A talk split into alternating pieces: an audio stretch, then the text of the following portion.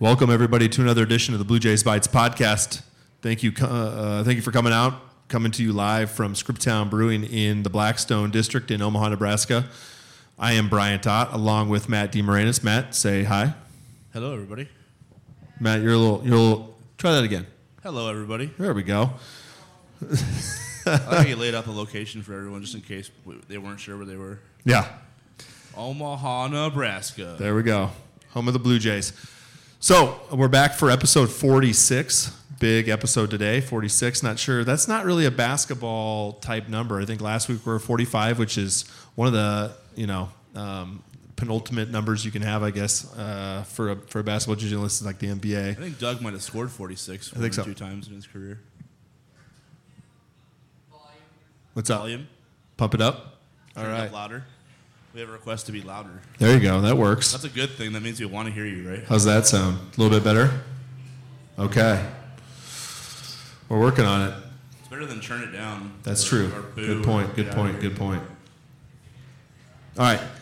So uh, again, with Scriptown Brewing, appreciate the support. We're coming to you live, our podcasts all season long um, here from the Blackstone District, and we really appreciate you guys coming out. We appreciate all the questions we got today. We'll we'll try our best to get through all those today, but we've got a rather packed show.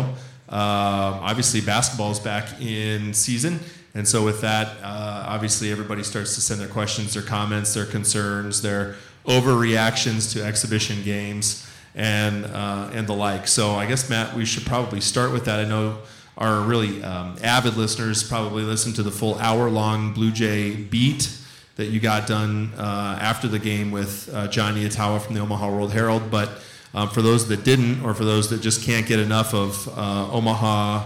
Um, or, My- my voice, you yeah, Yeah. your voice, the Matt DeMarinis Golden Touch. Um, would really just love, I guess, to dig into what um, you know what the key takeaways were when you and John were sitting down chatting. I know you guys spent a lot of time on it, but um, that we can kind of dig into some of the nuts and bolts of the exhibition game. But it is, you know, obviously uh, overreaction season out there. So, um, kind of, what did you see? What were what were the key takeaways from what essentially was um, just a, a glorified practice out there? Well, I mean, uh, glorified practice. Uh, Creighton did shoot the heck out of the three ball. That's one thing they struggled to do against Minnesota. So um, I did, you know, talk to Murph about that after the Minnesota scrimmage. Was is the is there an identity shift going to happen within this team just based on the makeup and things like that? And um, Got it. Keep talking. Um, sorry. And uh, so they shot the three ball really well. I think 19 of 40, so that's you know right up there, close to 50 percent. And anytime you hit 19 threes, Villanova can attest you are doing a lot of things right. So you're hard to beat if you can do that. So I think it was impressive to see that come back into fruition, um, just in terms of the style of play and things like that. Defensively, I thought they did a lot of good things. A lot of the things that Coach Lusk has been trying to implement throughout the offseason, just you know, tracing the ball, being active in the gaps. Um, they got their hands on a lot of loose balls and, you know, created some turnovers, some live ball turnovers. Martin had the big dunk um, on the pick six at the top of the key. um, that was pro- that was an exciting moment for him, for the crowd, given that all he's, you know, had to deal with over the offseason and really his entire career.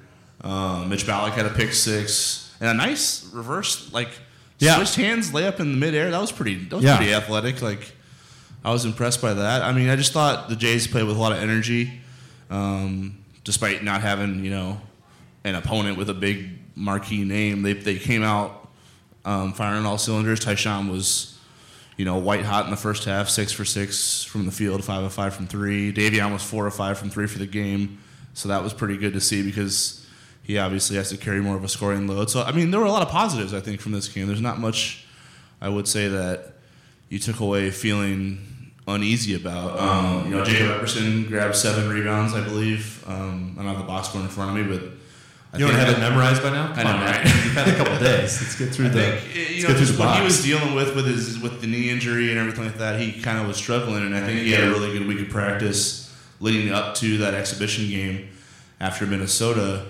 And then I thought he played pretty well against Winona State. Grabbed seven boards. He had that nice over the shoulder catch on the lob. That was a tough play to make. I mean, he might be the only one on the team that can make that play. So it was kind of good to see, you know him getting into a rhythm and you know kind of get his flow back. I, I think he's going to play a lot with that small ball lineup, maybe off the bench. Um, just in terms of spacing, he's probably the best big man suited to be most effective with that lineup Sure. around him. So um, that's something that we saw, and I think again another thing in the positive category. I know I'm being overly positive right now, but it's hard to be negative when you win one of 157. So um, that that was my takeaways, but. I felt like the Jays did what they needed to do in terms of improving from the Minnesota scrimmage. Yeah, no, I think um, you know when, when you think about what we heard Coach Murfeld talk about last week on the podcast and how they didn't shoot well against Minnesota in the close scrimmage. They turned the ball over too many times. Even in the practices following the open scrimmage, they turned it over far too many times as well. I think that was my big takeaway. I mean, I, I showed up Saturday night expecting to see them cough the ball up a lot. Maybe, you know, part of that is just new guys coming in and getting their first taste No doubt, that's, a, great, that's a great point. Yeah. Um, but I didn't see that from those new guys when they came in. They looked pretty controlled, and what I what I also didn't see were just careless plays in the first half either. When it was still, um, you know, the, the main starters out there. So I was actually pleasantly surprised, I guess, driving home that night from from the CHO or CHI Health Center. It's going to take a while. The Chico, the It's- Chico. It's still exhibition season for them too. Chico bail bonds. Um, so, I mean, I, I was pleasantly surprised like that. I mean, obviously, you're not going to hit 19 threes a game. Um, and you're not going to play an opponent that has nobody over six foot eight every single game. But if you can control that, you know, if you can control not turning the ball over, taking care of the basketball, I mean, it sounds like coach speak, but it's a reason why they talk about it all the time because those are unforced things and, and unforced problems. I know Mac always talks about there are some turnovers you'll you'll live with when you're trying to get the ball down to the post, you're trying to be aggressive on a break, or you're trying to run that pace that they want to run with. But I didn't see much of that really causing a problem, especially when the new guys were in. And the reason it's important for them is because of how fast they play. It's more prone to mistakes, so you want to limit them as much as possible. Also, because they don't, they're not a team that creates a lot of turnover, so you, you can't balance that out with on the defensive end. If you turn the ball over, you're just giving away an extra possession there, and you kind of have to make that up for. The only way to make that up is by being more efficient. So you put more pressure on your offense that way because it's just not the way they've been built. So yeah, taking care of the ball is a priority. It's not just coach speak. It's it's like paramount to their style of play because those are their opportunities. They're not going to create more with their defense, so they kind of have to make the most of them with their offense. I felt like it was the Matt DeMarinis like uh, future casting show on Saturday night, though. I mean, when you talk the last couple pods about how well Mitch is shooting the ball, how well Ty-Shon is shooting the ball in practice, um, you know how good Samson looks in stretches on the practice floor, in the scrimmages, even like the little bursts of energy that a Damien Jefferson can give you off the bench. I mean, just on the all bus team, like James, my seven year old, saw that guy, you know, in warm ups. He's like, Is that our new best player? I'm like, I'm sorry, just because he has huge biceps and he's very tall and runs very quickly, that doesn't always make you the best. But I mean, you know, you're going to expect, I guess, a little burst out of there. And you definitely saw where his nose was for it. Um, I I think he attempted a three, um, but Corner three there, I believe. yeah, corner three. But I mean, he was gonna make he's gonna make his hay on the glass, playing defense, hustling. Which you saw that off the bench from him, which was Sure. great to see. It wasn't a ton of you know he didn't have the Jordan Scurry moves coming down, coming out and just jacking threes. Jordan Scurry's his about deal. buckets, man. Buckets are Jordan Scurry's thing. That's what that's what Jordan does. So, uh, but I, I guess that was that's just my way of saying whatever you talked about the last couple of weeks. It's almost like you know you went to practice all the time because you saw I guess maybe more of a representation of what they looked like than maybe what that scrimmage against Minnesota was. Is that too positive? Well, I mean, it's hard to fake that much information. That, that, Right. I'd be a hell of a creative writer if I was making up that much stuff and none of it came true. Um, but yeah, it's. I mean, I, I like this team in terms of their skill set.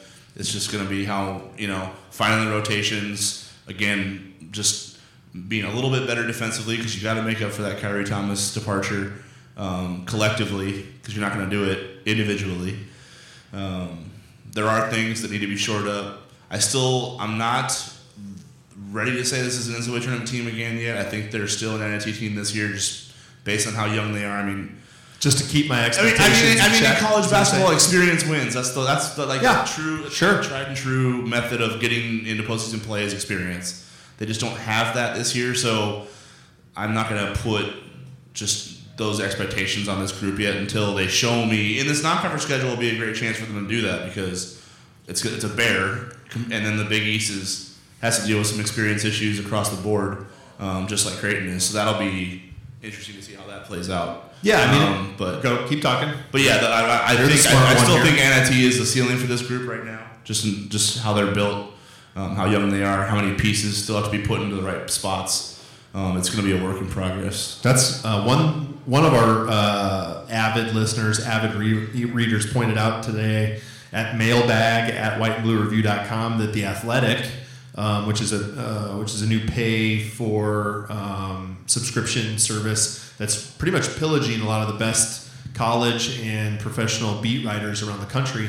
Um, Athletic came out with their their one through sixty eight, I guess today their preseason um, review of where things stand, and they had the Jays I think pegged at forty six, which had them in the field. So um, the Athletic, you know, if you can if you can get past that paywall, I guess they got some good things to say about the Jays. Not sure how in depth they went. That's a ringing endorsement right there. right. you know my thoughts about the paywall, Matt. Um, but they they had the Jays in. Matt DeMarinis has them out. But like you, like you said, I mean, um, obviously their schedule has quite uh, quite an improvement, um, or I guess the degree of difficulty ratchets is up a little past Winona State here pretty soon. I mean, they have essentially three marquee non-conference games, two of which are at home: Gonzaga and Ohio State. And Ohio State, that game's only a couple weeks from today, or think you know, uh, Oklahoma, Clemson, possibly Nebraska on the road, Boise State. Like those are not. I mean, it's a tough schedule. yeah, it's no, that's no joke. So you- Especially for young teams. So if you take care of business against the against the teams you should beat, maybe you steal one of Gonzaga or Ohio State at home. Okay. You pick up one of Nebraska or Oklahoma on the road, and then you show well in the Bahamas. Or, I'm sorry, the Cayman Islands. Sorry, I get my you know I get my money laundering islands same confused. same thing. But uh, you know, I think that that bodes well. I mean, because you know you're going to be challenged in the Big East, but like you have been on me all off season long to understand that the whole Big East is essentially replacing Giant marquee- question marks all over the place. Yeah. So it's like the Riddler, like in the old school Batman when he had all the question suits and the big weird green jumpsuits and stuff. Like those are the kind of question marks that are rolling around sure. in the Big East this year. Um, so some other items that people wanted us to run through. Well, first and foremost, I mean, I, I guess it was one of the biggest um, discoveries or biggest aha moments for me Saturday night at the exhibition was the CenturyLink Center, the CHI Health Center, whatever it's called, has a DJ, an in-house DJ In-house now. DJ. I feel like we could devote an entire podcast to breaking down his his playlists and his DJ choices. Uh, we might have to do like a behind the music or some like pop up video type of thing. But first, I guess, what was the impression from everybody on press row that's used to like I guess whoever pushes like the boombox button down there on press row to get music on actually handing over the reins to a DJ that was up in the up up in the bud bar where all the action is. All the people not paying attention to the game. Like, what was that like? What was I, that I heard some hazing. Obviously, the, the person that is formerly in that position now is probably a little salty about it. But Sure. he's he's okay. Okay. He understands the DJ's got skills and that people are gonna like it. And I mean, there were two turntables and a microphone. yeah, there, so and it he was jamming up there too. I was looking up every now and then. He, he was he was like feeling his own It selections was. He there. was, he was yeah. feeling himself. That's pretty good. Yeah, I was. I liked it. I was a fan. Uh, uh, John was sitting next to me. He was a fan. Um, So I think the consensus is is that. No crusty, not no crusty uh, press row guys complaining and getting grumpy. I mean, we're, we're, we're a younger core this, this time around. Like we're, we're, we're in our thirties. So Okay. yeah. Um, I, I mean, Marquette had an in-house DJ at the Al for women's basketball games and things like that. So I've seen that work before, and I liked it. I feel like they have. I didn't know Creighton was had that coming. I was surprised by it, but pleasantly They have a, they have an extra hundred thousand dollars that they didn't use in the budget last year. That's so right. Just put it toward the, uh, just put it toward the DJ. No, I money mean, well money well wasted, in my opinion. right. So let's segue on that. I, uh, all joking aside, another Creighton mention in the national media. Uh, I think yesterday was ESPN um, digging into some of the phone records from uh, Christian Dawkins and uh, everything that came of the federal trial. Sean Miller from Arizona placed a bunch of phone calls back and forth. Co- Coach McDermott was on that list, uh, leading the way. Big the Big Muddy, Justin Patton. I mean, uh, one of the questions here we'd be, you know, I think silly not to at least address it on the show a little bit is um, the timetables of events for Dawkins and, and how it lines up with the Jays. I think you and I were talking off the air a little bit about just from our perspective how that looks. Um, obviously, there's national perception or whatever, but just when you dig into um, kind of who from the hilltop would have had reasons to be on the phone and, and all of that at those time frames. I mean, it's it's clearly related to, in my perspective, to to Justin and, and him kind of leading up to the draft. But I don't know your impressions or what it looks like for, from where you sit. Certainly, some of it has to. Just the time frame alone, it doesn't it doesn't line up with Bowen entirely. So I mean, Bowen committed to Louisville on June third and phone calls from McDermott to Dawkins go to June 22nd, which is the night Justin Patton was drafted. So we know what we know so far is that Dawkins was kind of the middleman to recruit Justin to that ASM sports agency that was run by Andy Miller. Um, that's Patton's former agent, obviously. Um, so logic tends to drag me towards those conversations were about Patton because it was after Bowen had already committed, so they weren't in play for Bowen anymore because Louisville had already sure paid up. So whatever. Um, so that that to me takes Bowen out of play for some of those conversations. Um, now Preston Murphy also has a relationship going pre-career with Christian Dawkins, so there's there's an angle that they might just talk because they just are friends. But there's also part of that's like there's also the other logic. The other logic crumb you have to pick up is they were recruiting Brian Bowen for a long time. Yeah, long and time. Christian Dawkins was Brian Bowen's handler. So there's there's Sure. trying to find the percentage of what was what when is still very muddy. So I still think there's some explanations that need to be you know brought out there, but I also understand why you don't explain that while a trial is going on, while an investigation is going on, especially when the FBI has instructed the NCAA to hold off on that until they're done. They're just looking their chops to start throwing. I'm sure you know they are, uh, but I'm just saying, like, problems from Creighton's perspective, you don't, you're not obligated to say anything until you're obligated to say anything, and I don't think right now they are. So, Sure. I get it. I guess. Do I want to know? Yes. Does everybody want to know? Yes. Sure. But do you also have to understand why they've only said what they've said so far? Yes. Do you know what so, other? like? do you know what else people want to know? John wants to know what the Jays are going to do now that they have eight days off in between their exhibition and the start of their season. What are they going to do? Lock in on Western Illinois. Just get, really get game that week, scout. baby. It's game week, man. it is weird how the schedule has worked out. Like with to the them having, in, I'm sorry, I get excited.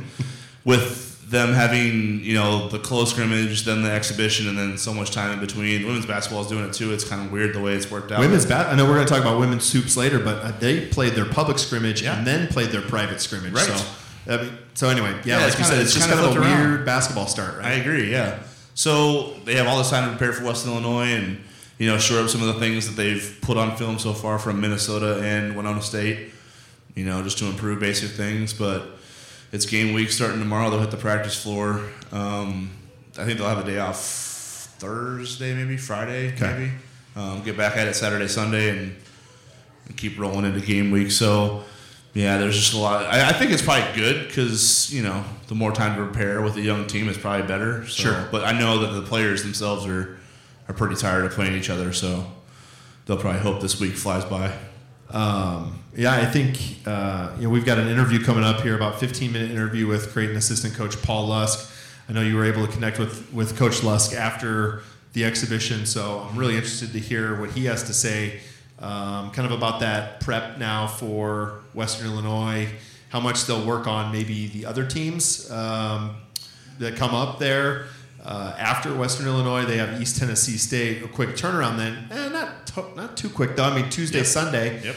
Um, but Games are going to start knocking off the schedule pretty soon. So yeah, I mean, they really only have three games then before they go to the Cayman Islands. So they get Western Illinois on next Tuesday, East Tennessee State, that's no pushover, and then an Ohio State. Oh. East Tennessee State almost beat Xavier last year. Remember, they went to And I- and they were beating them up pretty good too. And I read a nice post by Alex Sindlar about you know how, How many coffee Ten- cups did they get? Uh, Alex is in the house tonight. How many coffee cups did the East Tennessee State game get? Do you remember? One and a half One and a half coffee cups, cups. which is which was far more than I believe Western Illinois. Um, I like the, the the angle that Alex took on that piece, though. I feel like we could do a whole podcast just digging into like the monstrosities on some of these campuses that he unearthed and the weird angles. He's a great investigative journalist, I man. feel like it. He'll find your skeletons for sure. Yeah, I don't know. Maybe we don't want him sniffing around this program. uh, no, but I, I think we uh, we've got a good interview here with Lusk. Um, we're going to go ahead and get that started here. Anything you want to say, Matt, to get it set up though before we, we hit the play button? Um, I think one thing they'll find interesting is that Creighton's. Uh, he talks a little bit about Creighton's scouting adjustment this year. It's not going to be, you know, in years past, it's like Nebraska is D Rock week and all that stuff. Like it's not. Oh not- God, yeah. What are we going to do for D Rock? Well, they're not gonna. They're gonna scout like each coach kind of has like a area of the team they focus on for the whole year. So, you know, Lusk handles the defense. You know, certain guys handle the offense, and it's kind of going to be one voice on every area of the game throughout the season. There's not going to be one coach devotes time to Okay. Marquette while they're playing Georgetown, and you know everybody's kind of on board for every game. So it is a little bit of an adjustment, but something I guess Coach Mack has been wanting to do for a long time. So interesting. yeah, it is interesting. Lose a bunch of guys, lose a bunch of coach. You know, It feels like it feels pro style to do me. I something mean, like because you have a defensive coordinator, Pro an offensive coordinator. Like it's yeah. Which is there a Shanahan involved or uh, I don't believe okay. so, but you know I don't know all Never the know. finances. Maybe there is. All right. Okay, well, with that, we're going to go ahead and get our interview up there with Paul Lusk, men's basketball assistant coach here on the Blue Jays Bytes podcast, sponsored by Scriptown Brewing. Uh, Coach Lusk, thanks for sitting down with us after the uh, big win on Saturday exhibition game. Got that in the bag. And now it's time to rock and roll for the regular season. I don't know if it was a big win, but I thought we made Margin numbers, I guess. I thought we made some improvements um, from when we played Minnesota. I thought we had a good week of practice, and and uh, we should make improvements. And now we have to make improvements from that game. So uh, it'll be very important that we continue to move forward. just on the week of practice, because that's a good point. You know, just from observing it from my perspective, it seems like you know on Monday it started not as well, and the guys got challenged a little bit, and then as it went on throughout the week towards game day, it got better. What did you see, um, just in terms of the guys' focus and you know how they were able to flip the switch um, once once you guys kind of got after them? Well, I think you have all these practices, and then you need to play some new competition, which we did against Minnesota. As coaches, we knew that we probably uh, would go through some tough times of the game, and we probably aren't where we need to be. Players don't always believe you, Right. uh, but now you go through that experience, and then you move forward. I thought we had a, as you said, we had a good week of practice after that. Uh, and I thought we had competitive practices and guys um, trying to correct some of their mistakes. Um, I still think we're trying to find flow. I think guys are still trying to figure out each other. Uh, as we've talked about, none of the guys that are currently on the team, they've never been the primary guy in college basketball. I shouldn't say that Connor has, but uh, he's a, he's in a new situation. So now all of these guys are trying to get get themselves figured out and get each other figured out, and I think we're making improvements there. When when you took the Minnesota film and broke it down a little bit, just in terms defensively, what what did you see that kind of got exposed there against an unfamiliar opponent? That maybe some of the things, maybe I guess when you do it against yourselves over and over again, you kind of find ways to cheat it a little bit. Um, just in terms of scouting yourself, what did you see that Minnesota exploited that you liked because you felt like now I can kind of you know teach this a little bit more? I don't. I really don't think. I don't think it was anything they did. Really? I think it was us. Okay. And I, I, I mean, uh, I just think it's us, and it's doing what we do, and, and doing it at a, at a higher level, and uh, getting our guys to buy into that. So I, I don't. I mean, there were there were areas where we we had some breakdowns, but like. Um, it's just that part of the season where you have to you're going to go through some of that when you play new competition but i don't think it it was anything in particular that they did. Uh, um, i think one thing that i did notice against minnesota we had we had numerous times where we got them to miss on the first shot and we ended up really not finishing it. Like whether we had it in our hands and it popped loose and we gave up an and one but I, I really don't believe it was anything they did. I think it was uh, just a matter of us not being as sharp as we needed to be. Um, but you can kind of tend to expect that uh, when you play um, your first game against competition other than yourself, and and uh, we probably weren't as sharp as we needed to be offensively as either, uh, as we should have been. But uh, nonetheless, it was good for us and a good learning tool. Uh, Mac made an interesting comment um, after the Winona State game that um, just in terms of what you're dealing with, uh, bringing your style into this, this system, what what are some of the challenges that you've gone through um, implementing your style of defensive toughness in your face, like all those little details on that side of the ball with the pace and space and things like that, trying to like mesh those two together to where it's um, to where you guys feel like they're all firing all cylinders, just as good as you guys can plan it out. Well, I, I don't think there's really been any challenges because Mac, uh, as I've said, he's a he's a very good coach and he's done a great job on both sides of the ball. Um, I think one of our talking points have been can we continue to play at that pace offensively and then come down to the other end and yeah. really lock in and maybe not that we're pushing the tempo because we're not going to be a team that gets a lot of steals, but be a little bit more aggressive defensively, and that's something that we're trying to figure out. So um, I think we can. I think you have to have some depth, uh, but um, there haven't there, there, hasn't been that many challenges. I mean, we, you know, as I said, these guys have really been coached well, and they're they're great guys, and they want to be coached. Mm-hmm. Um, and as I've said, it's not like they haven't been taught on the defensive end. Mac has done a great job with that. So. I think what's kind of neat is that with the way we're doing scouting now, and he's he has been wanting to do it kind of this way um, the last couple years, and now that we've moved to it, you get to focus on one particular area. So obviously, in my area, I'm going to be a little bit more detail oriented, and they're going to hear it about every little thing. Mm-hmm. Um, and I think that can be a positive thing.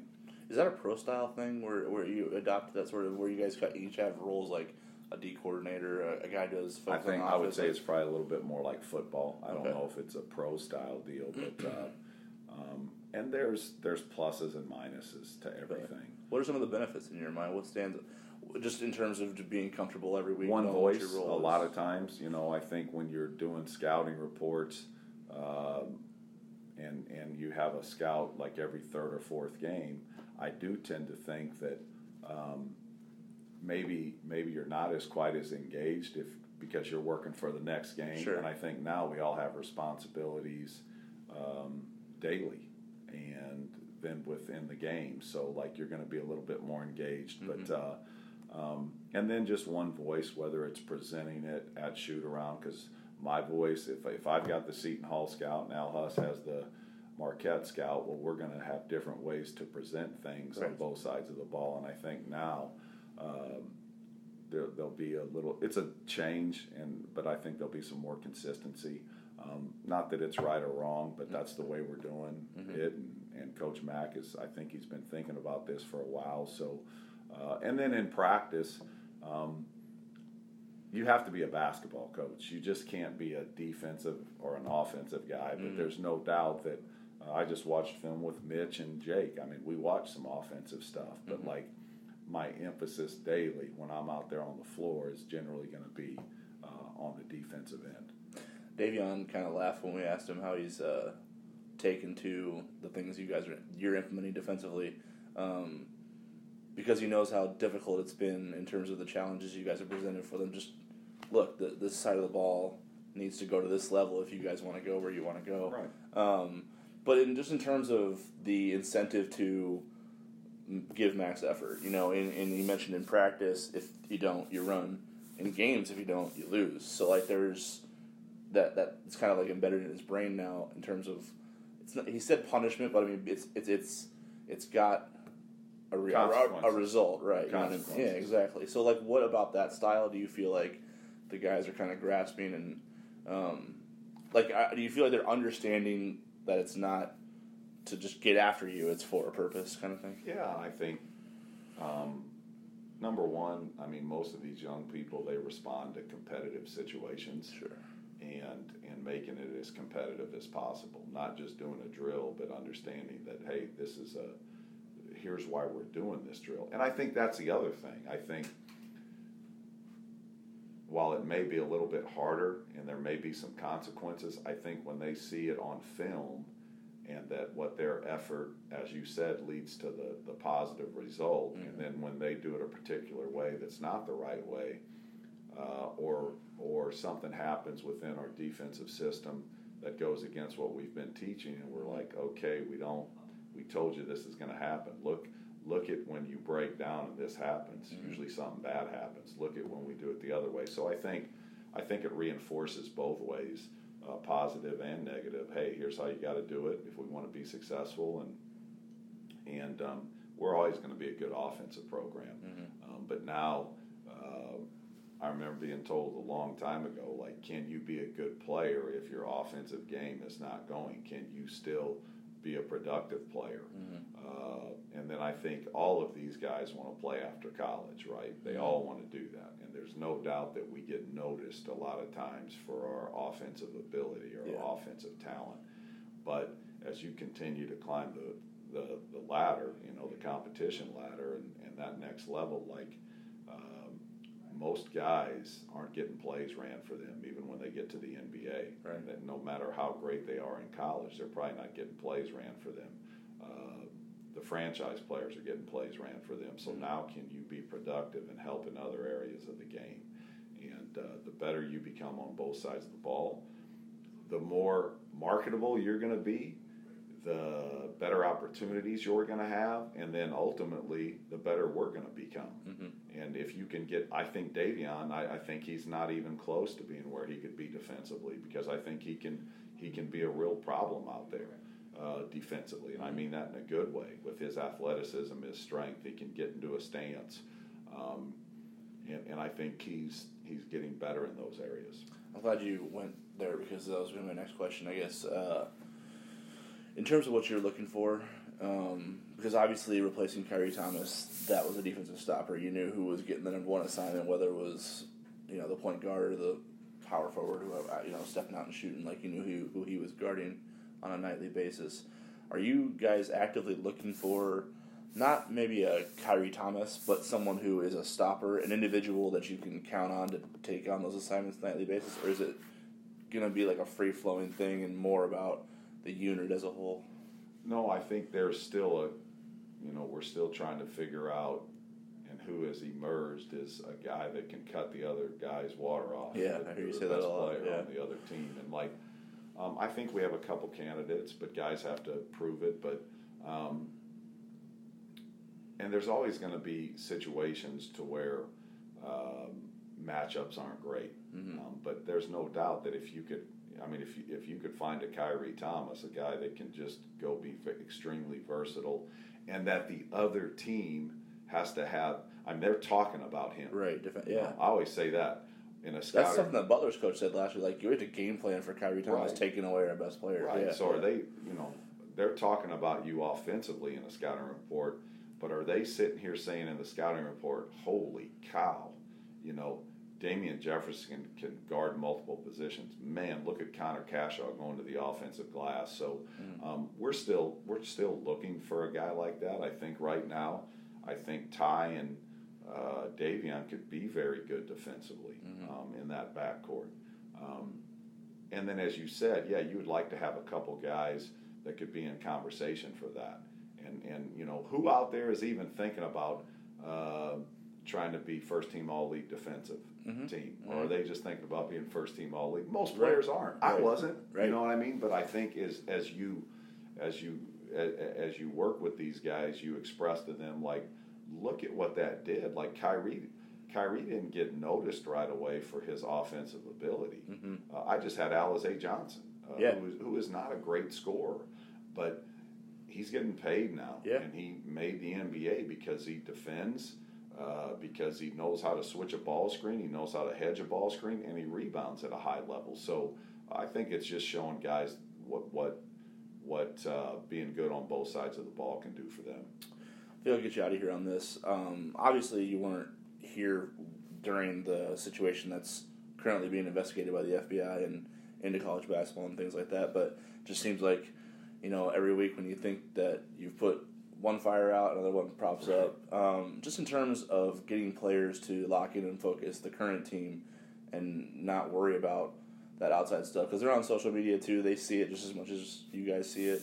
Um, how do you get get guys to focus in on the daily task instead of worrying about the outside things like that? Right. I've not had to talk to our guys one time about it. Really? Uh, I think in today's world, they may read something on social media, but five minutes later, they've read fifty other thousand things. That's so uh, there's a lot of you know they're they're moving on to the next thing. But I think ultimately, uh, Coach Mack addressed it. Um, I know from my perspective, I trust Coach Mack. I believe in him. Uh, I believe in this place. So um, he addressed it with the team. He's addressed it with the media.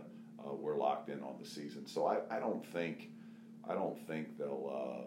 Uh, I, I don't think our guys will be affected by any of that. Um, we're gonna we're gonna coach them, and we're not gonna we're gonna be stressing on the things or stress uh, emphasizing the things that we just talked about. Yeah. You know, whether we're not sprinting in transition, whether whether we're not rebounding, whether we're not jumping in the gaps. Yeah. That's what they're going to hear. give them about. enough to worry That- about. yeah, that's what they're going to hear about. Right. Um, and they heard about those things after we played Minnesota.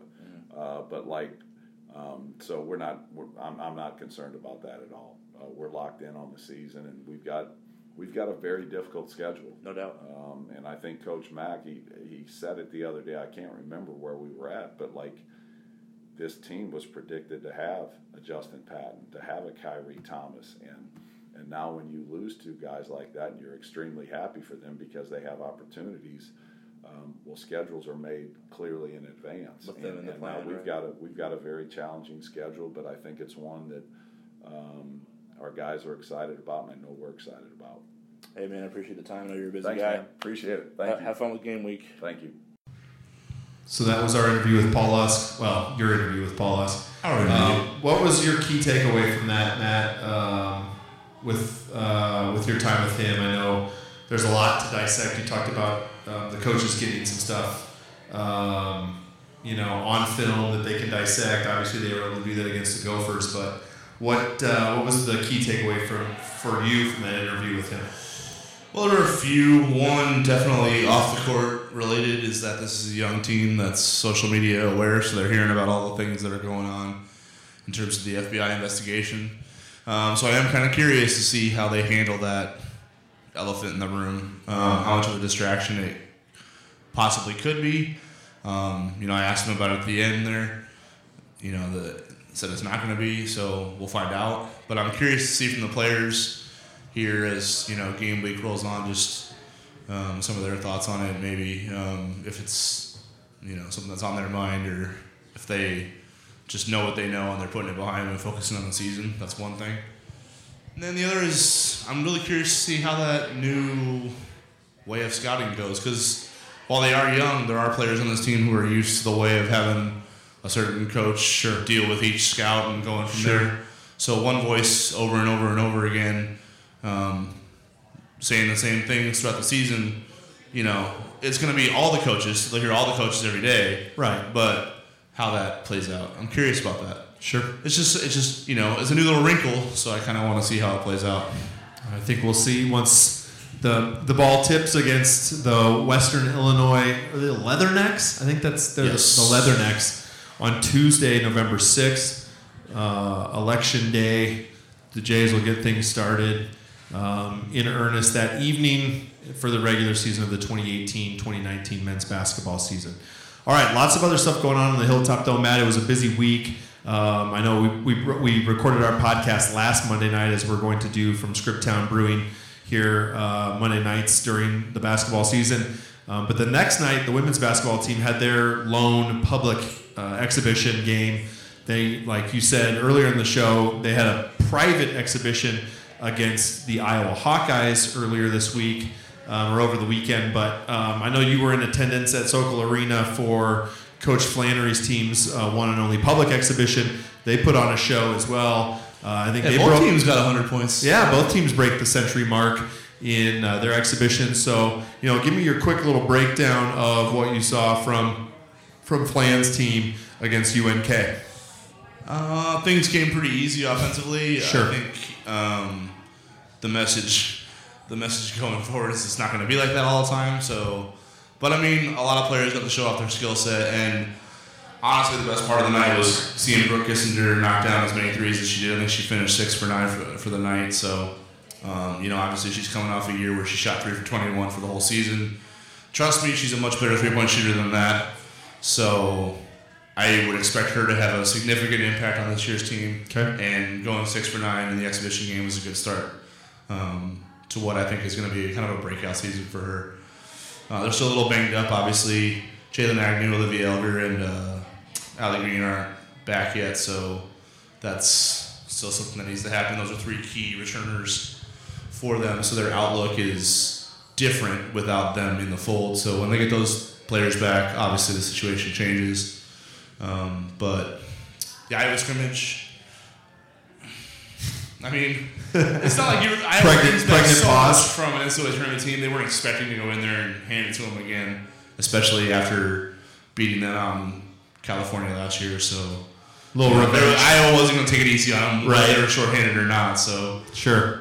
Little revenge on their mind. yeah, for sure. I mean, I think Iowa won by 12, they were up big. So, um, but I think Creighton's bigs played well. Gracie Griglione, redshirt freshman, and then Morgan Turner, Lipscomb transfer, both played pretty well. I think Morgan Turner's actually been pretty good so far. Surprising, probably a surprise so far for me, considering how late you know she came into the program Sure. um, this summer. So those were two positive takeaways from that. Now it's just about getting healthy and getting ready for their season opener against South Dakota. All right. And uh, they weren't the only women's team on the Hilltop busy last week. Unfortunately, the women's soccer team, they scored two first half goals against Providence. I think it was one Nope, first half, one- one second half. one- yep. But they were up two to nothing. They were. Right. And then unable to complete that. Uh, they missed the Big East tournament again. Um, I know you're going to plan to sit down with Coach Paule here and have an interview on one of our upcoming shows, but just a real quick uh, touch base on how things ended for them and what the outlook is for Ross Paule's team as they look to break through here in his tenure with the Jays and, and make a Big East tournament and beyond. Well, I thought they played well enough to get the result. It just didn't happen. Um, certainly, it's the closest they've been to making the Big East tournament since they joined the league, so that's a good thing. Um, as far as the outlook goes, I think just seeing how well the upperclassmen that are coming back played in that match is encouraging. Taryn Jacobowski had a great match, and then to top it off, she earned Big E off first team All Big East nod afterward Super. um, to end the season. So she's got a lot of momentum coming into next year for her senior year. Uh, Jalen Bosak is awesome in the back line. They'll have Haley Block healthy again. Um, Ansley Atkinson, who's a really good freshman, earned all freshman team, so she'll Sure. back for her sophomore year. Um, I thought Emma Brosh, who's a junior this year, had one of her best matches of the season against Providence. So, like, I think they all kind of got better. Sure. And I, I honestly, I would, I feel comfortable saying that I would be surprised if next year it comes down to the last match of the season to make the Big East tournament. I really feel like they're going to be Okay. in that top half of the league next year with all they all they bring back. So Super. I think they're they're going in the right direction. Okay. I'm definitely encouraged by what that last match played out. and then their uh, fellow residents in Fort Morrison Stadium, the men's team, they win at home last week against Marquette in a game that they get up one nothing. Marquette equalizes, and then about one of the most exciting goals I've ever seen from a recent Creighton soccer team. Immediately following that Marquette goal, the Blue Jays turn it around. They score, and that paces them to a weekend where they beat DePaul two to one to claim an uh, claim claim the Big East regular season championship. Outright, yep. Outright championship. Um, they'll be the number one seed and have a first round bye in the Big East championship. They'll play at home a week from this Wednesday at Morrison Stadium. But just uh, when I mentioned that goal, your eyes just lit up. Um, what was the atmosphere like for that Marquette match, and how did how they played there in the second half? I guess maybe translate into to what they did in Chicago against DePaul all over the weekend. I mean, I think the atmosphere is pretty good. I think they'll get more than that for the Big East tournament, though. Um, just the turnout for playoff matches around here Sure. is ratcheted up. So I think it's huge for them to be hosting. Honestly, I mean, the, no matter what happens, as much as far as they go in the Big East tournament, they'll be playing home matches. And if you know anything about Elmar Bolowich, he hates traveling in the Big East. so he is the most happy he'll ever be in his life right now, getting to host a bunch of, you know, host a bunch of home matches for the Big East tournament. And then I feel like, you know, if they go all the way and win that tournament, they'll probably host a first round match in the NCAA tournament. So you're gonna have a lot of chances to see the Creighton men's soccer team at home here for a little bit because I think they're you know they're set up pretty nicely to, to stay in Omaha. Yeah. So they'll play Georgetown on Wednesday night, Halloween, Halloween night. night, bring your costumes out to Morrison Stadium, right? I heard the students are going to be in a contest. Best uh, costume gets fifty dollar gift cards to I don't know where, and then a pair of Nike shoes. I might, So- I might dress up in the press box. I kind of might too, or bring the kids down after they're Absolutely. jacked up on candy. Yeah, you gotta wear them down, right? Oh boy. yeah. Yeah, that's the thing. That little hill, Are you you know. go trick or treat and go to soccer? How, how's that gonna work? I, I don't know. I don't think so. I don't know that. I don't Maybe know. you can trick or treat at the stadium. Just go around to people and see if they have candy. There you go. Yeah. Uh, no, I think what would happen is my boys would probably run onto the pitch.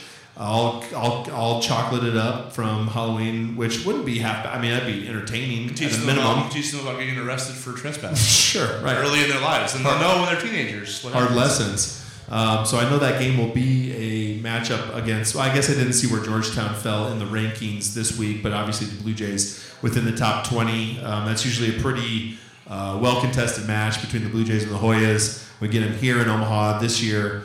Um, ahead of then uh, what will what the Blue Jays hope for will be a long stay of home matches um, in the Big East tournament and then into the NCAA tournament. So outlook, I would assume pointing up for the Oh. Jays. I mean, they look like they're clicking right now, and things are pl- uh, things are going well. You know, I know Elmar talks about it and Johnny talks about it all the time. With the way that college soccer is, with transfers coming and going, and uh, on our team in particular, uh, players coming from outside the country, getting those guys to gel in uh, spring ball and then into the fall can sometimes be uh, take a little bit more time maybe than other sports than you're used to seeing on a, on a college campus. So do you feel like things are gelling for this team right now from what you see? And how's the how's the needle pointing for elmar's team? Honestly, I felt like they gelled early in the season. Um, you know, a lot of those transfers, a lot of those newcomers came in a few weeks early this summer, um, spearheaded by Joel Rydstrand and Mitch LeGros, the two senior captains. Uh, they slept on cots. You know, they did because the dorms weren't obviously available to them. They weren't assigned yet, so sure they slept on cots anywhere they could, and you know, organized captains practices with players only. The coaches didn't have access to them yet, and you know, they really did all the right things in the offseason uh, from a team that was upset about where they ended up last year. They didn't think that was acceptable at all, um, and they spearheaded all the offseason things to get them rolling early and get them clicking early. And you know, here they've made some changes offensively. They moved Joel, Joel Rydstrand up a line, and you know he has a great match against Marquette with a couple of assists. Uh, earns Big East Offensive Player of the Week, so um, that seems to be another great move for Elmar in terms of his late late season adjustment. Uh, it's playing out well so far. And then our campus's best chance for a national champion, as Matt would love to uh, attest. Constantly remind you of that. yeah. Coach Kirsten Bernthal Booth's volleyball program, another weekend sweep. Um, arguably the most important road match uh, that they'll play all season.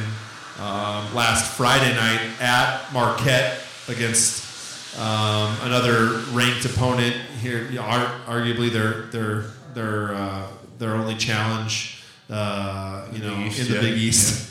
You hate to say it like that, but it's, Well- it's true. I mean, let's be honest. It's their only resume builder in the Big East. The Right. rest are resume killers. So they can't Right. afford to lose to anybody else, and beating Marquette benefits them. So that's Sure. basically how you. So they go up there, they lose one set, but they win three to one, and um, they then transfer that energy to uh, their that momentum to Chicago. DePaul, overmatched DePaul team. I feel like they should have played like on Oak Street Beach or something to at least make it entertaining there in Chicago. Uh, maybe play outside on, on the lake, but uh, they, they pick up two wins this weekend. They move up one spot in the in the polls to number nine. Um, it's them and like seemingly all of the Big Ten, and then BYU and Stanford. all the Big Ten, Stanford, BYU, maybe an SEC team, and then Creighton. Yeah. So um, they're, uh, you know, I mean, two of their opponents on the season, two of the teams that they lost to, Nebraska and Illinois, are ahead of them in the top ten. Uh, that's pretty much about it, though. So um, I know that they have another road tilt this weekend. They're heading out to the East Coast, uh, St. John's on Friday, uh, and Seton Hall on Saturday. Um, and I know that we've got an interview coming up with Angie Oxley Behrens. Um, but I guess Matt, from your perspective, what did you see this weekend that um, that that uh, that stood out to you, maybe in that Marquette match, but then just overall and how they handled their business going on the road? Uh, Jaali Winters is the goat. That's the bottom line. You know what? It's it's it's. I know it sounds like hyperbole when I talk about her accomplishments and things like that, and and maybe it is, but throughout her entire career, from freshman year till now, and folks, it's her senior year. So if you don't feel like you've appreciated enough of Jaali's career, you better start getting yourself to DJ Sokol Arena because after this weekend, there's four home matches, the Big East tournament, probably the first weekend of the NCAA tournament, and then those are your last chances to see her. So it's it's winding down a Doug McDermott like career. So I feel like she deserves appreciation um, for her greatness because it's been four years now. And I feel like it's a little bit underappreciated, just considering she hasn't won a Big East Player of the Year yet award yet. And I, I she went cannot believe that. right? She went head to head with the Big East Player of the Year on Friday against Marquette, and outplayed her in all phases. So I mean, 25 kills, 19 digs is insane. She hit 442, I think, is her hitting percentage, which is insane for a six rotation player to hit that high. Because half of her attacks come from the back row. Sure. Um, she's the she's the goat. So, she is amazing. you mentioned Doug. She's at her best when her, the matches are the toughest. You, you mentioned Doug, and I know we have a lot of volleyball first listeners, but to normalize this for our normal listener, which is the Blue Jay basketball fan that also follows other sports kind of anecdotally, like let's just be honest, that's how the majority of our listeners are. Is it Doug that you would compare her to uh, on the men's basketball side? Is it Kyle Korver? Like, what's the normal? What's the normalize there for? If you had to sit down and you're at CHO Center or whatever, CHI, I, whatever, whatever it's called, you're at a men's basketball game and Yeah. there's a uh, there's a person that you are trying to tell and convince to go see Jaali play and the whole team play, obviously. But how are you? What are you? And that, that that's the question they're going to ask. Well, Sure. Well, like how's it compare to the men's basketball? Like, Yeah, what's that I- player? She's probably more like Doug, just 'cause Doug took men's basketball to a different level.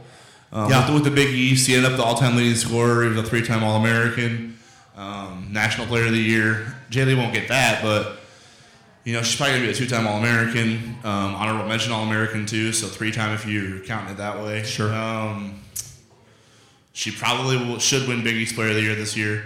Uh, Sweet 16 her freshman year, Elite Eight her sophomore year, hosted the NCAA tournament her junior year. Like when you just start knocking out all the accomplishments, all-time kills leader, over 1,500 days. I think she's fourth. I mean, she's all time kills leader with like a month and a half yes, to play. yes. So she's all-time kills leader. I think she's fifth all-time in digs. So that's offense-defense balance right there. So she's basically like Khyri and Doug. What? You know what I mean? So like, just think about the impact. So there. I need to adopt her. Yeah, is what you're saying? I, she's, live with me. she's great. She's all time great. She's I I think she's Creighton's greatest player ever. Um, just in terms of her accomplishments, it's going to be hard to argue against that. I mean, all you know, she wins and she's individual performances Sure. are there too. Like so, you have the stats, the individual yeah, stats. it's not that she's just stats. out there like Right. picking up everything for a team that's middle of the road in the Big East and not doing anything. I mean, she's had. We talk about that team and the pressure that they face consistently because of the inability for them to pick up marquee wins or resume boosting wins in the Big Yeah. East, and everything that they come across is a trap game essentially. But she's navigated that with her team year in and year out for four for three and a half years. That has to put her in that echelon I of think the they've best. lost. I think they've lost. I think in her career, she's lost three Big East games. That's amazing. Her whole career, three. So she lost at Mar. I think I can name them too. At Marquette last year, uh, Villanova last year, and Yep. then there was I think Villanova again. So Villanova's beaten her twice and Marquette once. So Villanova. three times. That's it. a bitch. All the time. yeah, they'll get them here at home coming up pretty soon. So, um, yeah, it's just I, I mean, she's got uh, there's a lot of talent on this team. There's no question about it. But just when you just watching her from freshman year when they were down in Chapel Hill making their first Sweet Sweet 16, and she had 20 kills in both of their matches down there. Um, that's when she had the infamous, the famous quote where she's like, "All I do is win. It's what I do." Like that's like that's just she's just different, you know. She's a special. She has a special mindset. She's talented. She's skilled. She's got the stats. She's got the wins. Most importantly, the, the intangibles, which which Angie Oxley-Behrens talks about in this interview that we're good about to hear. here. segue. Um, that segue brought to you by Scriptown Brewing. Great segue. yeah. Angie Oxley-Behrens talks about she's the most competitive kid they've ever had in their gym. So that just lets you know how she's wired. Um, it's just different. It's it's it's it's all time great different. Most important, she was one of the first student athlete guests that we had on the Blue Jays Bytes podcast. Ooh, okay. Oh yeah, for sure. Um, Jaali, longtime uh, fan favorite of the Blue Jay Bytes podcast uh, listenership. But you did segue very nicely there into the interview with Angie. Um, I want you to set up a little bit more for our listeners at home, and this will be the way we close out the show tonight with this interview with Angie Oxley Behrens. But um, I think Coach Booth calls her the glue of the program. Angie, yeah. Um, Yep. And I know that you've talked about her at length in the past, but maybe set this up for listeners. Again, those casual Jays fans listeners that might not follow the volleyball program as closely as they could or should. What's Angie Don't mean follow the- it as closely as they could, but as closely as they should for sure. Sure. Yeah. Um, what's Angie bring to the program? She's been Oh. a part of it for a long time.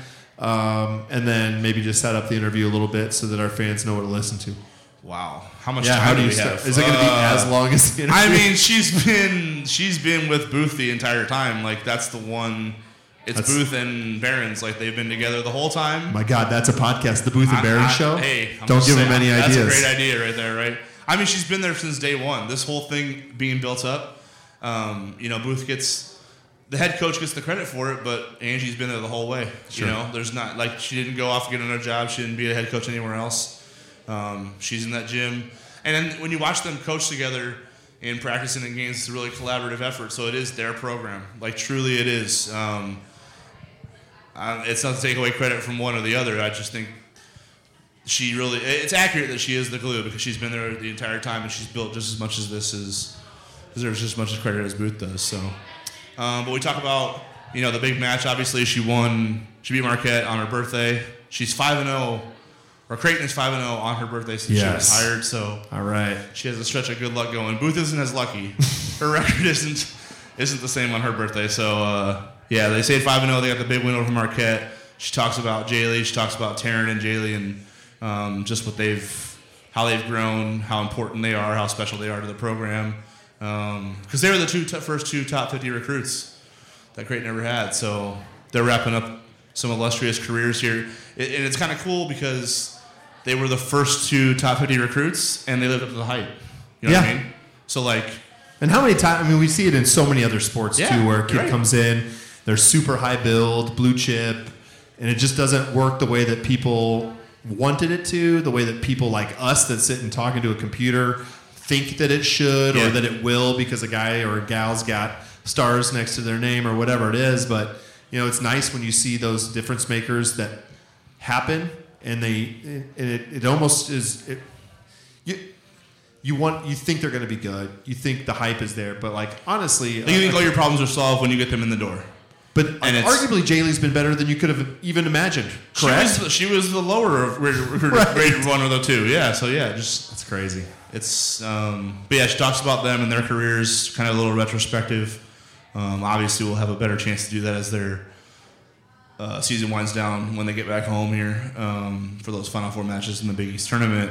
Um, talk about a little bit about just moving forward, dealing with that schedule that you know after Marquette, there's just like I said, there's a bunch of resume killers on it now, so they can't afford to lose any one of them if they want to host. So there's still some pressure left to get the job done, but uh, they're in the driver's seat right now for another Big East uh, regular season title. They have a two-game lead on Marquette for the outright um, title and a three-game lead essentially now with the regular season sweep Sure. um, for the share of it. So they're in a good position. Yep. They'll have this weekend's matches at St. John's and Seton Hall. They'll play at home the following weekend against Georgetown and Villanova, and then they'll do the Providence two-step on Friday, November 16th and Saturday, November 17th, the weekend before they will host the Big East Championship at Sokol Arena, where that event should be played every single year. And um, things are pointing up, obviously, for the Blue Jays, who fall in at or, or move up one spot, I should say, to number nine in the ranks this week. Um, so we're going to play that interview for you here after we sign off for the show. Um, we want to make sure that we give a big shout out to Scriptown Brewing for having us out here on another Monday night, our second our second episode here. We get a toast from the crowd. Alex with a nice toast, a, a hoist of his of his of his Of his uh, ale. of his award-winning beer from Scriptown. Um, so again, we're, we're recording these every Monday night. We want you to come down. We'll have some live guests coming up soon. We're going to try to throw some viewing parties together here for Scriptown. Um, a lot of great options here to come down and have some drinks and get some food from around the neighborhood and bring it into the bring it into the brewing company here. Um, so a big shout out to Scriptown here for another Monday night Blue Jays Bytes podcast. I want to thank everybody that showed up tonight here, everybody that sent their questions in. We'll be hitting you up this week again on Twitter. Um, you know, Watch for the newsletter, subscribe, right? subscribe to the newsletter. That's where you'll get your. Uh, that's where you get. You'll be first to get the, the podcast recording. You'll be first to get the questions, Q and A's, the the Polyfro uh, pregame primers, everything that we cook up during basketball season and beyond. And uh, we really appreciate you guys uh, making us the number one spot for Creighton sports coverage uh, here. Are we ranked in, number one? uh, in my mind, we are. I mean, Who's your argue? Brian Ott's ranking, official ranking? I mean, I'm award winning. Who's Alex just gave me a little medal. Know. Did we number He one? just Okay. gave me an award. Like I think that's award winning. We have one vote, two votes for number one. Whatever. Yeah, we're piling them up. Who's going to tell me I'm not? you want to talk to me? Come down to Scriptown, dude. tell me to my face. Okay? to wrestle the mic from my hand. I got mad here. we'll, have He's to like, tall. we'll have to like get some stick on 'em so they can't get it out there. right. Uh, yeah. So again, thanks to Scriptown for having us. Thanks for everybody for listening. And tune in next week. Uh, we'll be uh, sending. Uh, we'll be giving you guys a, a, a preview of what the uh, the next episode, our number forty-seven episode, will be. Gosh, we got to figure out the number 40, 47 where it falls in. in J- There's got to be like some totally great like mid '90s baseball player. Like that's like an Alan Benes number, right? Andy Benes, one of the Beneses. Uh, Ben I. Definitely a baseball player, though. You're right. Definitely a baseball player. We'll ask Ed. We need to have Ed here. Oh, That'd be a long episode. That would be a long episode. We'll have him break down the fall ball. That sounds good. When they played like all those high school teams or whatever, Right. From Canada. So yeah, from Canada. Okay. Um, all right, so we'll stop blabbing. We'll get this interview here with Angie Oxley Behrens here on another edition of the Blue Jays Bytes podcast for Matt DeMarinis. I'm Brian Dott. For everybody here at Scriptown, we're signing off. Have a great night, a great week, and go Jays. Angie, thanks for sitting down. Appreciate it. Thank you, Um, Matt. I know you guys are busy. What you guys are? What do you have? Seton, Seton Hall, St. John's this weekend? Yeah, we fly out. We leave Thursday um, for we play Seton Hall. f- No, we play St. John's first, and then we play Seton Hall. So Gotcha. But I mean, you guys kind of got to make sure you're locked in because beating Marquette is one thing. But yes, you can, for sure. You can Like- potentially, I guess, ruin it by. beating Marquette's awesome, but the worst thing that could happen to us is dropping a team. You know, here on out till conference tournament. I mean, if we dropped Marquette during conference tournament, so be it. Although we're not going to, but if we lose to one of these teams coming up, Seton Hall, St. John's, Providence, Right. We still have Villanova. We still have Georgetown. It's gonna probably knock us out of the potential to host the first and second rounds.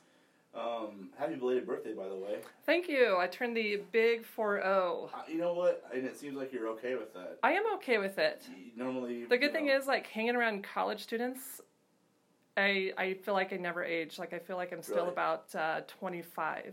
see, They keep you young. They keep you hip. Like they they comment on your clothes to make sure you're you're up to style. And then they make sure you're you're up to up to speed on like what's hip music wise. So I feel like You've, like hanging around this generation, and uh, you know I get older. They always say the same age. Like I feel like I yeah I still like I'm, feel like I'm about thirty. So you're aging well, is what you're saying. I'm, You're I'm you're aging very exactly Pop culture. exactly. Booth says she feels like she used to feel like a sister. Now she feels like a mom. Um, So I'm not quite there yet. I'm gonna let Kirsten take that mom role. okay. I'm gonna still take that sister role. I don't wanna I don't wanna go into the mom role. Gonna hang on to it. as Yeah, I'm let Kirsten. Um, yeah, she can she can have that role as long as she wants. Let it, it was a big weekend for you though. You got to celebrate it, you know, and you have to fake the enthusiasm because you guys got a big win at Marquette. Correct, correct. For the record, to remain undefeated on your birthday in your Creighton career. I love 0. it. Am I five and zero? You're five and zero. I Kirsten is 2 I'll and, take it. Kirsten's two and three. Is she So two and three? yeah, she doesn't have as much success. okay. So, So from here on out, if you guys if we go Yeah. up against somebody else on our birthdays, you have a tiebreaker if, if you need it. I like it. But uh, just the big win over Marquette. What what was the? You know, I watched practice and I feel like the coaches were just really enthusiastic for that match. They knew it was a big match. Uh huh. Um, the players felt the same way too. And and you, your guys' practice, you guys have lighthearted moments. You, you know, you, there's there's times where um, you know the personality shine. But Yep. you know there was a moment there I think in practice where I remember where you're like, okay, look, I like that stuff too, but Mm-hmm. we gotta lock in. This is a huge match. Yeah, with our with our Um, team, and it's always uh, different with dif- different teams. But this team, I feel like we play the best when we're not goofy. Like there's teams in the past that you're like, all right, you guys can lighten up a little bit on the court, be goofy, you know, play loose. But this team, when they get goofy, they kind of get unfocused. So we try to rein it in. Once we start seeing uh, the team or the players get goofy, we try to bring them in and try to refocus. And because I we all feel like they play they play the best when they're intense, they're competitive, and they're focused, and not so much goofy. So we've uh, kind of figured that out the first at least two weeks this season of this team plays best when they're focused and they're competitive. Gotcha. What did it? I mean, just in terms of how that match played out, um, did it go according to the game plan? Did the, ki- the kids adjust on the fly? Did you feel like Um, they performed? I, mean, I know you guys didn't serve as well as you wanted to, but you Correct. still offensively you still seem. so that was probably the only takeaway from the match was our serving that I was not happy with. Usually, when you play really good teams, you got to get them out of the system. And Marquette's hitting at a above 300, so they're leading the Big East and hitting efficiency as a team, which above 300 is really really good. So mm-hmm. the key to beating a team like that is you got to serve aggressive. You got to take them out of the system because they have three great options when they're in system. So our serving was not awesome, and honestly. Um, We've not been awesome on the road serving. Like at home, I feel like our serving is a whole different bird. I think we were a little more aggressive at home, and maybe just it's just a comfort of being at home. You know, the depth perception, the the court size. You kind of get familiar with your home court. But yeah, our serving was not awesome on Friday night. It was they were in system a lot. However, our blocking was really good, so we got a lot of touches, and our defense was incredible. Like I, honestly, I don't think we've played uh, a defensive match like we have in a while, uh, like we did on Friday. We were just digging balls. So I guess what's the key to that? Because uh, I- I think the thing I've learned about volleyball, just in the short time I've just been covering, is that everything is kind of connected. You know, your Correct, serving correct. helps you block set up better, which helps you get more touches, which Exactly. makes it easier for the diggers. Like, I guess just how are you guys able to be so good defensively despite not having your best serving night against a really good offensive Yeah. team? Like, how did that mesh? Um, I feel like our blockers did a great job. So yeah, you're right. Like if first and foremost, if you get them out of the system, it's it's really really easy to set up a block because you know where the ball is going. Um, but I felt like our blockers, especially Megan Ballinger, there was a series where they were in system, like the rally kept going, Marquette kept uh, digging the ball, keeping him in the system, and there was like a rally where Ballinger just got like three great touches in a row Really? and just slowed the ball down. So I think our blockers were just, um, even though our serving didn't get out of the system, our blockers were awesome at just reading, reacting.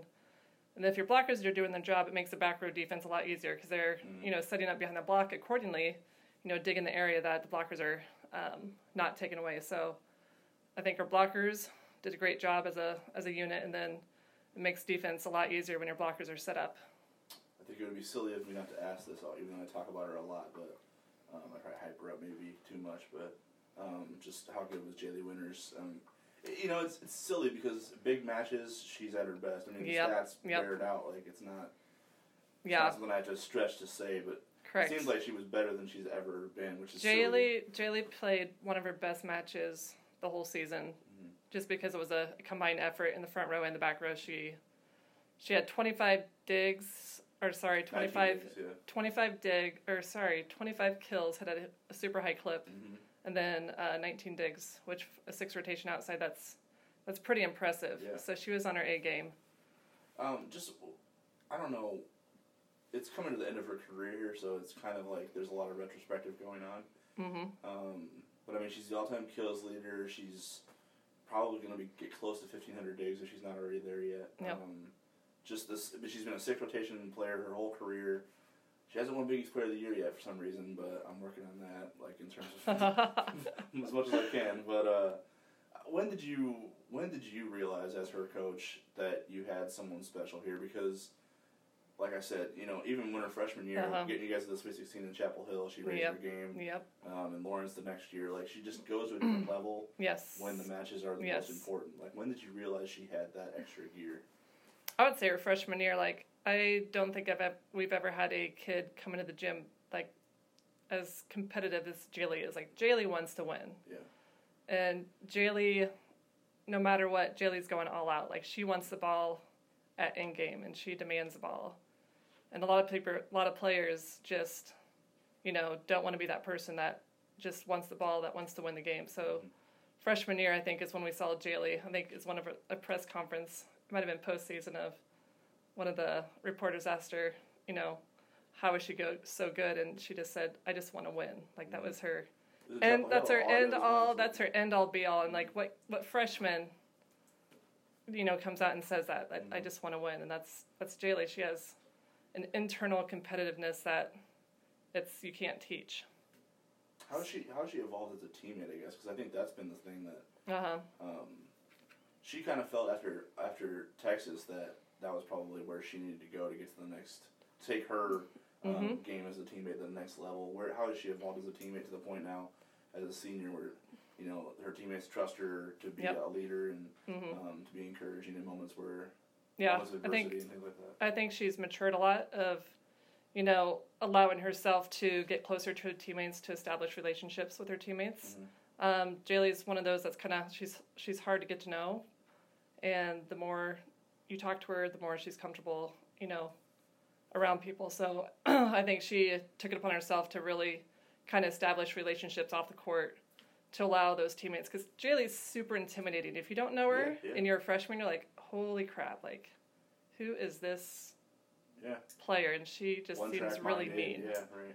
But, you know, like I said, she wants to win, and she did a good job of forming relationships, especially with the younger, the freshman, the sophomore, of, you know, going out of her way to hang out with them off the court. A lot of people, you know, could give two poops about trying to make friends with your teammates, Yeah. but Jaali did a good job of uh, stepping outside of her, her comfort zone and, you know, trying to include the the younger kids of inviting them over to her dorm so she can cook a meal. So she did a great job of forming those relationships, especially with the younger players. So they kind of understood where Jaali was coming from when she was on the court. Um, Taryn Kloth seems like she's saving her best for last. Yes, she her is. Senior year. Yep. Um, you get to work with her a lot because uh, you know she's on the panel Jaali is. What what what has changed? What has flipped in her game to the point where you know the, I mean the non-conference she had Uh-huh. was unreal, and the Yep. stuff with the Big East was really good too. Um, to the point where you know she's kind of able to have a little bit of a swagger to her game. It looks like Sure. there's just a little bit of difference. Yeah, you're exactly right. What changed with Taryn over the past two to three years of just confidence. Like I think this year she's super confident and she's confident when she steps on the court, and she knows that if she goes hard, it's it's hard to defend her. Like if she goes hard, and creates a lot of shots, like nobody can defend her. If she, you know, she has multiple shots this year. I feel like in previous years it was a little easier to defend her because you knew what exact shot she was going to hit. Okay. But this year, I think she's come to the court with just different shots. She can go line, she can go high hand, she can drop the ball short, she can go hard across court, she can go deep corner. So defending a kid that has multiple shots is really really hard, and I think she she did a good job in the off season and also um, with the USA volleyball team. Just I think the confidence of being around players that are better than her and knowing that she can compete with those players, I think gave her a lot of confidence coming into the season. With those two in particular, I think I know I know Taryn was your highest rated recruit ever.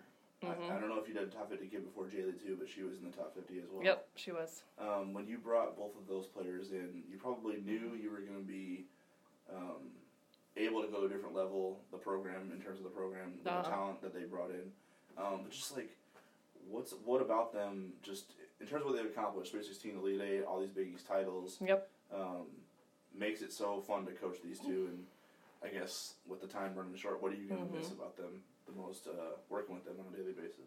Um, honestly, I'm just gonna miss them as people. Oh, really? I think they're both just outstanding young women that are they have their stuff together on the court, off the court, and they're just really, really good people. Um, so honestly, that's probably what I'm gonna miss the most. And obviously, on the court, they're they're awesome, and we're gonna miss having two really, really good outsides. Yeah. But uh, that's that's what these younger freshmen are. Hopefully, they have good role models. Like Jaali and Taryn have been awesome role models too. Keely, who's going to be a future six rotation outside outside Jayla Zimmerman. So hopefully, Jayla and Keely are just they are locked in of you know this is what we want to be like when we're you know upperclassmen. So having them in the gym has just been an awesome, awesome thing for the younger players to you know see every day. As a coach, how are you going to handle, um, you know, just kind of like keeping those two um, focused on just the day to day, the things that you guys have used their whole career, one match at a time. Uh-huh. It's all that matters because I think once the end starts coming together and you have goals that you haven't crossed off yet Correct. in your career, Correct. that maybe brings some outside pressure into the into the fold and Mm-hmm. you know maybe knock the focus out of whack. Maybe um, how do you hone in on like look, just stay the way you've been your whole career and whatever happens happens. Like how how does Yeah, that, it's one how of does those. that message It's one of those, and even what I played, like you can't you can't hype yourself up too much. So you gotta you gotta enter every match like it's just another match, because the more you think about like, you know, this is you know my last two matches in my career, it just you start internalizing things, and you you think you have to play your best, and usually when people start, you know, wanting to play their best, and Jaali, like her younger years, um, just got so emotional, like in the big matches, that it was not good for her, and her play was affected by it. So the more emotion you saw from Jaali on the court, the worse her play got. Really? And I recognized that early in her career and tried to just, no matter what, just just play your game. You got to just step step on the court. You got to play every game like it's just another game, and kind of keep the emotion out of it. How does the prep go for this weekend, just in terms of your opponent coming up? I know, you know, St. John's and Seton Hall have been teams that have gotten you in the past. Uh-huh. Um, I know you took care of business the first time around when you faced them, but Yep. just in terms of the challenges they present, um, and you know having to deal with them, Mm-hmm. because you guys have a two-game lead in the standings now, essentially three for the share of the title. Sure. Um, but there's business to be taken care of. How do you Yep. how do you keep them Locked in. level from Yeah. the Marquette high um, Yep. to the point where they're ready to go this weekend? Um, fortunately, I think our kids have been educated enough of you know what I told you. Like any match that we drop from here on out, it's it's game over for us hosting. Yeah, so, uh, taking each match seriously. Like as we saw, we uh, killed Xavier at their place, and then they came to our place and they took us to five, and we almost lost. So. yeah. I think that was a great learning moment for our players of like, you know, no matter what happened the first time we played a team, we've got to come in and, you know, focus on our side. You know, have focus on the other team of, you know, we we can't make the errors. We got to have St. John, Seton Hall earn their points. So making sure we're playing clean volleyball um, from here on out will be kind of our focus. Plus, it's the last ice cream trip of the regular season. And it's the last ice cream trip, so, that- you uh, that's always that alone. That's always a huge incentive, not only for the uh, players, but uh, Kirsten and myself uh, really, really like our ice cream. So, Yeah. yeah. What was the best part of the birthday weekend? The best part, besides Besides the um, the court stuff, I guess. besides getting in the big win over Marquette, was probably um, we went out to dinner in Chicago at McCormick and Schmick's, followed up by um, ice cream at Ghirardelli shop on Michigan Avenue. So Okay, so got we did get our ice cream, and I got a huge um, chocolate waffle cone with chocolate ice cream. So it So was, it was for sure ice cream on the cake of uh, the win, followed up by a really nice meal the next night. nice. Hey, I appreciate the time. Thanks a lot. Thanks, good luck Matt. Good luck this weekend. Thank you.